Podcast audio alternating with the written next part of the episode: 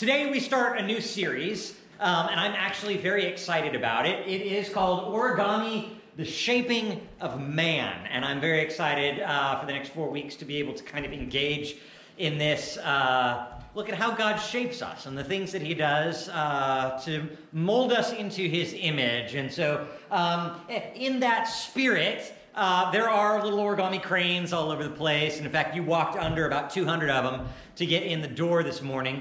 Um, it's just a kind of a visual representation of something. Um, in, uh, in Japan, there's this story. You, how many of you have heard about Sadako and the Thousand Paper Cranes? Anybody heard that story?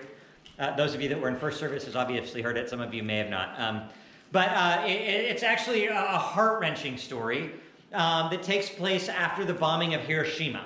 Um, it's a children's book. Um, it impacted me as a young boy. I was reading it in school. I think they used it to teach us. But anyway, um, the, the, bombs fell and, and, things, you know, were destroyed. And this little girl, Sadako, um, she got leukemia from uh, the radiation. Um, and in uh, Japanese tradition, and uh, there is uh, a practice that can bring you towards holiness, a practice that can give you hope. And it's to fold a thousand perfect paper cranes. And if you fold a thousand perfect paper cranes, then you are granted a wish. Um, in one tradition. In another tradition of the story, you are made perfect, right? Um, so Sadako in this story, uh, while she's uh, in the hospital and at home suffering with leukemia, she decides she's going to fold a thousand paper cranes in an attempt to be made well from her cancer. Um, she ultimately, in the story, a spoiler alert, uh, she dies before she finishes the, the, the cranes. But her family and friends gather together to finish it as a tribute to her. And this is a practice that is done um, even today in Japan, where you fold 1,000 paper cranes and string them just like that in groups of 40. And you hang them together. And when you have done that, then supposedly you can make a wish uh, and it will be granted to you, or uh, you will be, you know, made perfect. It's this striving to have perfection, to um, shape one's life towards something. And um, it, uh, it's an interesting. It's an interesting thing to do. Do you know how hard it is to fold paper cranes? Has anybody ever done it? It's challenging. And after the first two or three, you kind of get the hang of it. And then after the seventh or eighth, your fingers go numb. And folding a thousand is a very big challenge. I actually ordered these ones on Amazon uh, because someone else folded them, and they just come in a bag of pre-folded, and all you have to do is kind of pop them open, and it's wonderful. So thank you, whoever folded those cranes, because that's crazy sauce. Um, but as we enter into this series of origami, the idea of God taking nothing and then folding it and shaping it into creation and folding it and shaping it into humanity, I thought we would experience it a little bit ourselves. So if you haven't already, um, grab your piece of origami paper that's in your bulletin. If you don't have a bulletin, um, then there, does everybody have a bulletin? Who needs a bulletin? You all got them? Okay, so on the back of your announcement sheets are instructions and we're going to do this together today. Um, yeah, so you need a bulletin, don't you? Well, like my kids got a bulletin. Yeah. That's okay. Terry, Nia needs one. Probably needs three or four. Oh, they all go. You need something, all right. So we're going to fold this together, okay? Um, and uh, the end result will be a heart and we're going to use that to kind of be our reminder for the message today as we dive into it. So I will walk you through this very simple origami folding process, okay? Now, origami is all about very precise, intentional, neat folds. So you're going to start with one point up, okay? And you're going to fold the bottom point to the top point. So you are making a triangle. Now remember, very neat, precise folds, okay? nice and nice and straight, good creases. Okay? When you have done that and you have a triangle, open it back up again.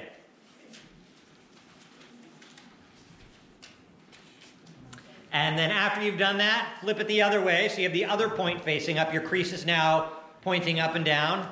Take the bottom point and repeat that fold so that you now have folded two triangles. those creases crisp. Okay. Then, when you have done that, you can open it up again. Now, you have paper that folds in two directions. It's wonderful and beautiful, right? Congratulations, you're partway there. Okay? Now, this is the tricky part. Okay? Once you have it opened, and, and I'm doing this backwards, so you want the you want the foldy part facing you. Okay, so it's going to look just like this to you. Okay, you're going to take the top point and fold it to the middle of the paper. Does that make sense? Okay, I got to turn it towards me to do it. So it's going to look like this, like the Superman diamond. Okay, Yes. there you go. But we're not stopping there. Okay, once you have done that, take the bottom point and fold it to the top, flat line. Okay? And you end up with, I don't know what shape that is. Trapezoid? Parallelogram? I don't know. It's a shape. Burrito. Burrito. You end up with a burrito. Everybody have a burrito? Okay. Not a paper airplane, Jim. It's a heart. It's a burrito. American heart. All right. Everybody have their burrito? Yeah. Okay, here's where it's going to get hinky, okay? With all the folds facing you, okay? You're going to take one corner and fold it like this. Okay? To the middle line. You're folding it up to the middle line. And then do the same thing with the other side. And if you have folded accurately, you end up with what can become a fox face in origami. Okay, this is your turning point. It can become a heart or a fox face. We are going to turn it into a heart today. So once you have this, okay, and it's facing you with the little flaps open like this, okay, flip it around so that you have a flat back. And take your two little points, don't fold them over, fold them half down. Okay?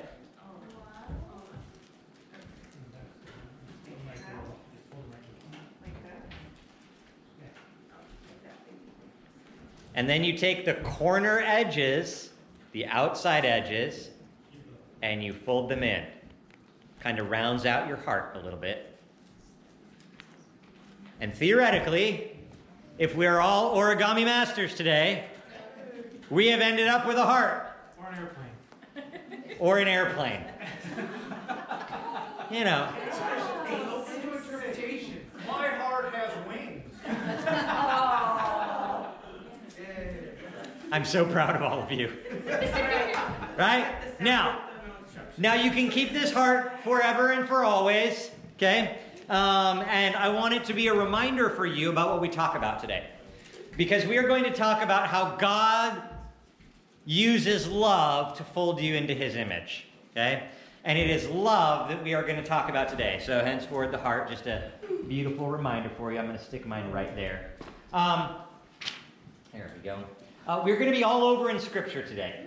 Um, but what we're going to focus on is the idea of love and how God's love is how He shapes us. It's the first thing that we ever encounter in our life. It's the first thing that ever lays hold of us. It's the very first thing that shapes us out of all of the things in the world that can shape us. And there's a lot that can shape us.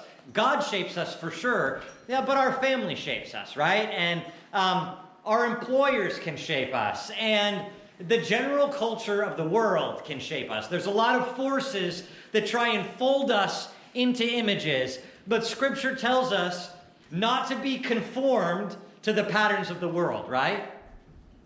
But to be renewed in our mind and made in the image of God. And this is where we really want to know how God folds us. What were the folds that He made, and how do we live according to those? The first thing that we need to know this one's rough around the edges. I'm just going to put that out there.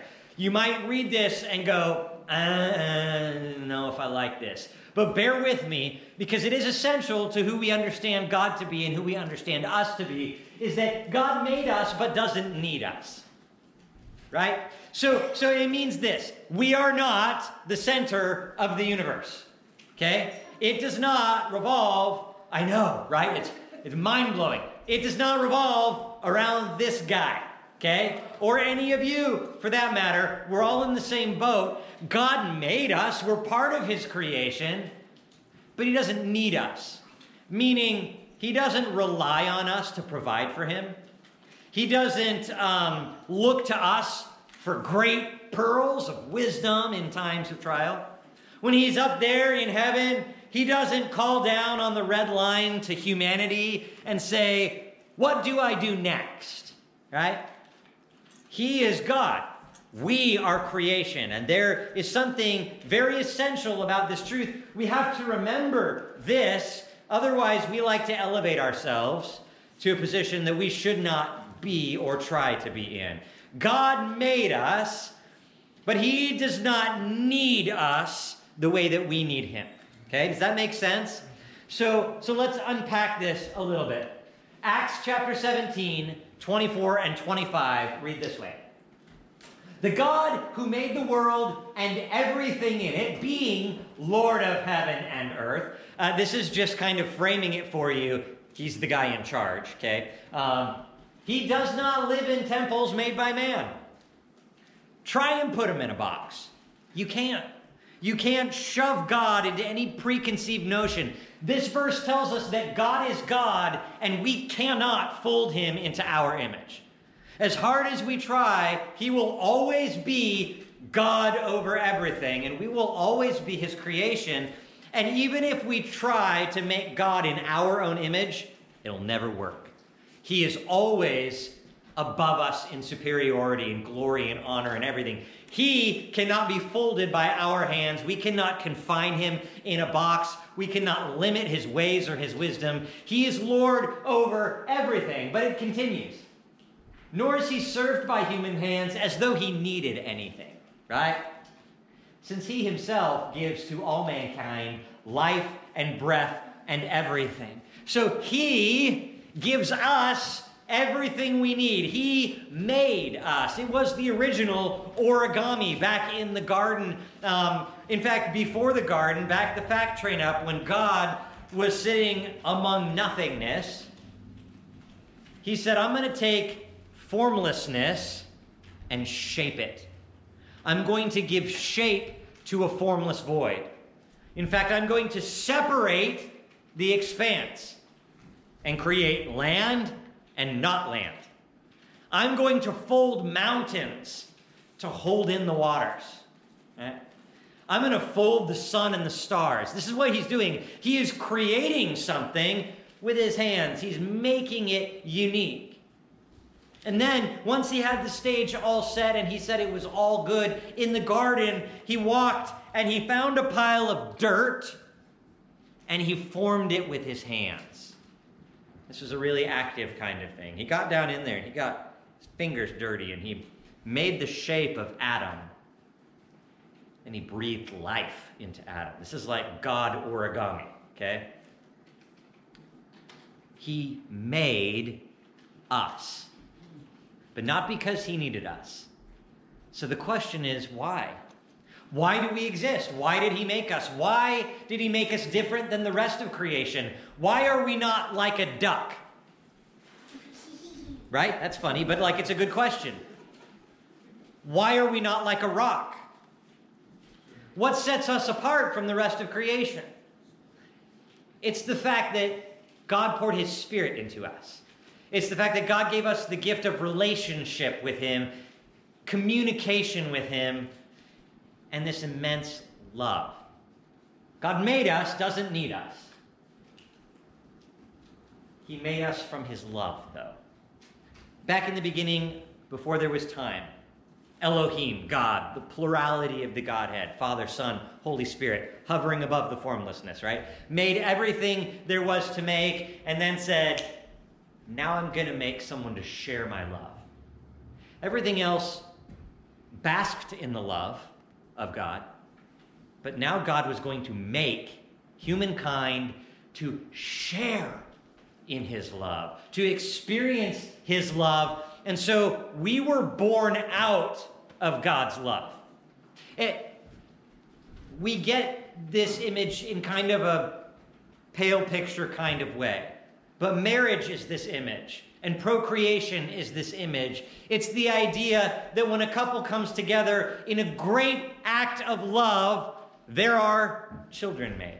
Now, parents, you don't rely on your children for sustenance, do you? Like they don't serve you. You don't go to your children and say, I need some wisdom on this topic. How should I proceed? Right? It doesn't work like that. God doesn't need us, but out of love, He made us. In fact, Scripture tells us God is love. Everything God does is from love. It's the core root, if you could get to the very heart of who God is, God is love. A just mind blowing amount of love. Everything he does is based on love. Every action he takes, every act of forgiveness, every act of creation, every everything is centered around love because it's who he is. This is, in fact, the center of the gospel. If you only tell someone something, one thing about the gospel of Jesus, if you only have 10 seconds to tell someone one thing about God to help shape, fold their identity towards God, just tell them God is love and He loves you no matter what. It takes less than 10 seconds. But that's the most important thing we can tell people. God loves you. He made you. He is love. He will never stop loving you. Here's what it says in Jeremiah I have loved you, God says, with an everlasting love. In the Children's Storybook Bible, it says that God's love is a never stopping, never giving up, always and forever kind of love. I like how they phrase that. I think it's a beautiful phrasing. Everlasting. It means it's never going to run out. There's nothing you can do to escape from God's love. God is going to always love you, always and forever, until the end of time. It's at the very root of who He is. He brought you into existence from His love, and now you get to walk in the midst of his love forever and for always. I have loved you with an everlasting love. Therefore, I have continued in my faithfulness to you. Meaning, because God loves you so much, because he has formed you in his own image, he has formed you out of love, he will always be faithful to you because of his love. Not because you earn it, not because you've done things to please him or not please him, but because he is faithful to those whom he loves, and he loves all people. So it doesn't matter where you've been or what you've done or what you've said or not what you've not said and all the things that have happened in life that have maybe caused wrinkles, you know? And you sometimes end up feeling more like, I think that might have been supposed to be a, a bird. And we go around life thinking maybe I'm not worth God's love. Maybe I'm too damaged for God to use me. Maybe He doesn't see what He saw when He first made me. But the reality is, God can take all of that and restore it and make it new, and it won't look like this crinkled paper bird anymore. But He actually makes new with His love because it's never stopping His love, always refreshing you, always making the perfect fold to form you into His image the psalmists write this For you formed me in, you formed my inward parts. You knitted me together in my mother's womb. I praise you, for I am fearfully and wonderfully made. It's this idea that God knew you before you were ever born. He didn't just know you, He planned for you.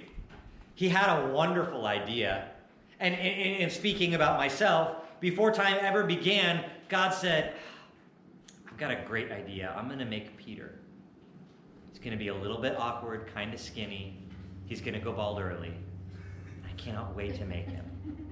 And then he did whatever he needed to do with his authority and love and compassion and, and creativity. And he made atoms come together that he made, and cells to divide, and DNA that formed exactly what he wanted to make this This is his plan.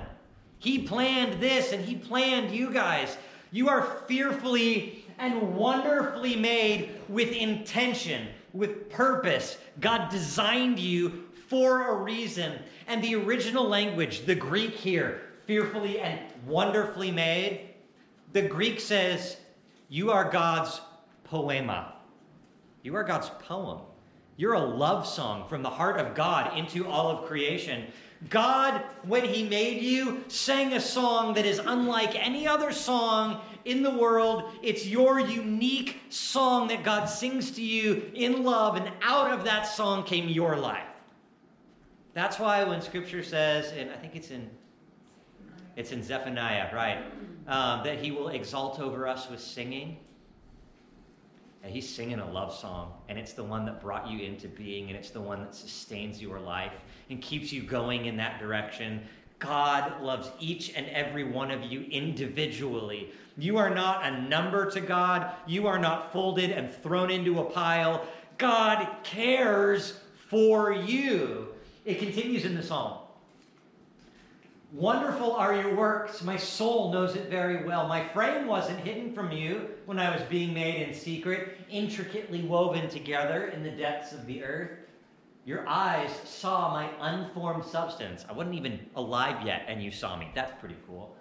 In your book were written, every one of them, the days that were formed for me, when as yet there were none of them i.e., before time began, before you lived, before you were a thought in anybody else's mind, because there was nobody else on earth, before time began, God had this great idea to make you at a specific time in history with a specific set of gifts, to look a specific way, to have specific days to be folded into the shape of his image. Let us make man in our image Father, Son, and Holy Spirit. And there's a reason it's plural because the Godhead, Father, Son, and Spirit, have an immense amount of love among themselves. It defines who they are. And when they said, Let us make man in our image, they are saying, Let us make man in love, out of love, folded into the shape of love,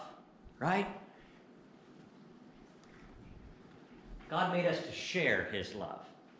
This is twofold, pun intended, okay?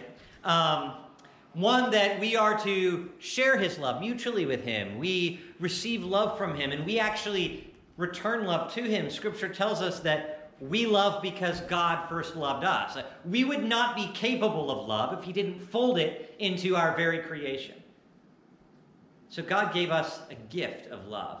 And because of that, we get to walk with God and talk with God and experience the Holy Spirit. And it's this beautiful, wonderful relationship that we are invited into.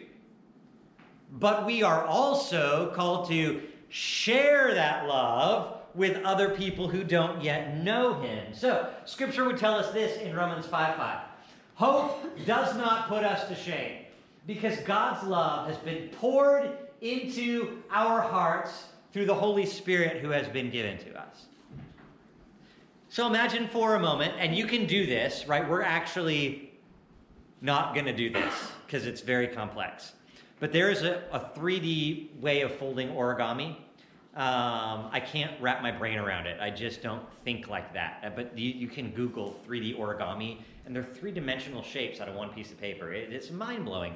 You can actually fold origami cups and buckets and kinds of stuff. I, I, I don't get it. I don't. It's just so cool. And I watch the YouTube videos and they're like, fold here and fold here, and poof, there's something. And I'm like, I have a square. Um, and, and, but here's this to say when God made you, He folded you into such a shape to receive the love that He would continually pour in your direction. God is a giant, endless bucket of love, and He is consistently tipped in your direction. You ever thought about that? That he will never run out of love because it's who he is. He's self sustaining. He will always have love. And then he pours, he chooses to pour his love directly into your heart. There's no third party here. It doesn't get filtered through anything. It goes directly from the heart of God to your heart. It is the most powerful form of love you can ever have, God's love. And Scripture tells us He pours it into our hearts through the Holy Spirit, who is our gift. Not only do we get God's love, but we get the Holy Spirit. This is when it comes to sustaining our life. This is one of the ways that He shapes us, and we'll talk about this in coming weeks how the Spirit shapes us. It's a beautiful picture, but God's love has been poured into our hearts through the Holy Spirit with a never stopping, never giving up, unbreaking, always and forever kind of love, right? Which means we won't ever run out of God's love, will we? If He is a self sustaining bucket of love pouring our direction, we will always be, as the psalmist said, with our cup overflowing. And if our cup is overflowing, there must be a purpose for having more love in our life than we can actually saturate ourselves with. So that means that we need to share our life. This is what Jesus says. And if Jesus says, I command you to, then what should we do? We should do it. Jesus says, This is my commandment love one another as I have loved you. Jesus loved us by forgiving us. Jesus loved us by sacrificing himself for us. Jesus loved us by turning the other cheek when we wronged him. Jesus loved us by pursuing reconciliation when we didn't want it. Jesus loved us by healing us. Jesus loved us by praying for us. Jesus loved us in so many ways. And he says, I loved you in those ways. I command you to go love other people in those ways. And we think that's a very overwhelming kind of concept. How could I possibly love people who wrong me? How could I possibly pray for my enemies? How could I possibly turn the other cheek? How could I possibly seek reconciliation? And the answer, the answer is back in this verse. His love is being poured into our hearts. And in the original language, if I remember correctly, this is an active word. It is being poured into our hearts. It was not poured and stopped because he's a continual bucket of love tipped in our direction.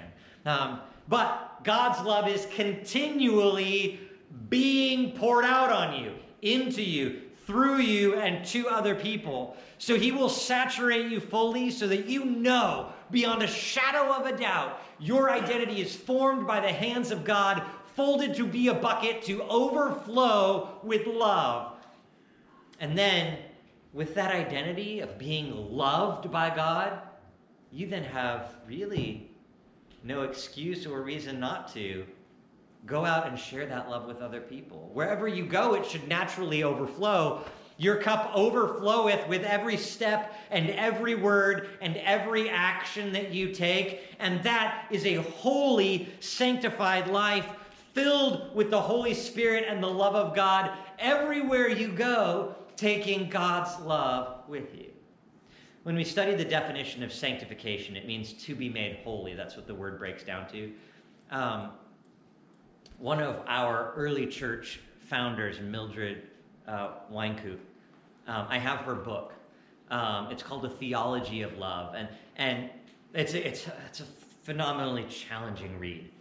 But it really dives into what does it mean to be sanctified? What does it mean to be made holy? Um, what does it mean to actually be perfected in God? Because that's something we're all striving for, right? We want to be more Christ like. What does that actually mean? It means to know the love of God fully and to live it fully. We are found in perfection when we are truly loved and we truly love as God loved us. You want to know what it's like to be formed into the image of Christ and be made holy and sanctified? Um, it looks exactly like this Love one another as Christ loves you, and in that you find perfection in your life. Love perfects you in and out. It smooths out all the wrinkles, all the dents, all the accidental creases, the ones that you made and the ones that the world impressed upon you, saying, This is what you should really look like, or oops, I'm not quite sure what that was supposed to be. God takes all of that and with his love makes it perfect. You are folded by the very love of God. Every crease exactly as he wants it. Every fold intentional no mistakes, no second guesses, and you were formed in his image, the image of love. This is how he designs you to be. This is how he longs for you to live. You will be most satisfied in life when you live this commandment out, knowing that one, you are loved. You are made to be loved by God. Two, you have a love inside of you that other people desperately need. And God desires you to share it with people. I'm going to go ahead and pray. The worship team will come up and lead us. And we have some communion elements available. If you so desire to partake today um, in what the early church called the love feast. Um, we don't call it that. We generally call it communion, the Lord's Supper. Um, we have a handful of elements available, but in the early days after Jesus was crucified, died, buried, and rose again, his followers gathered together in the example that he set. He said, Do this in remembrance of me.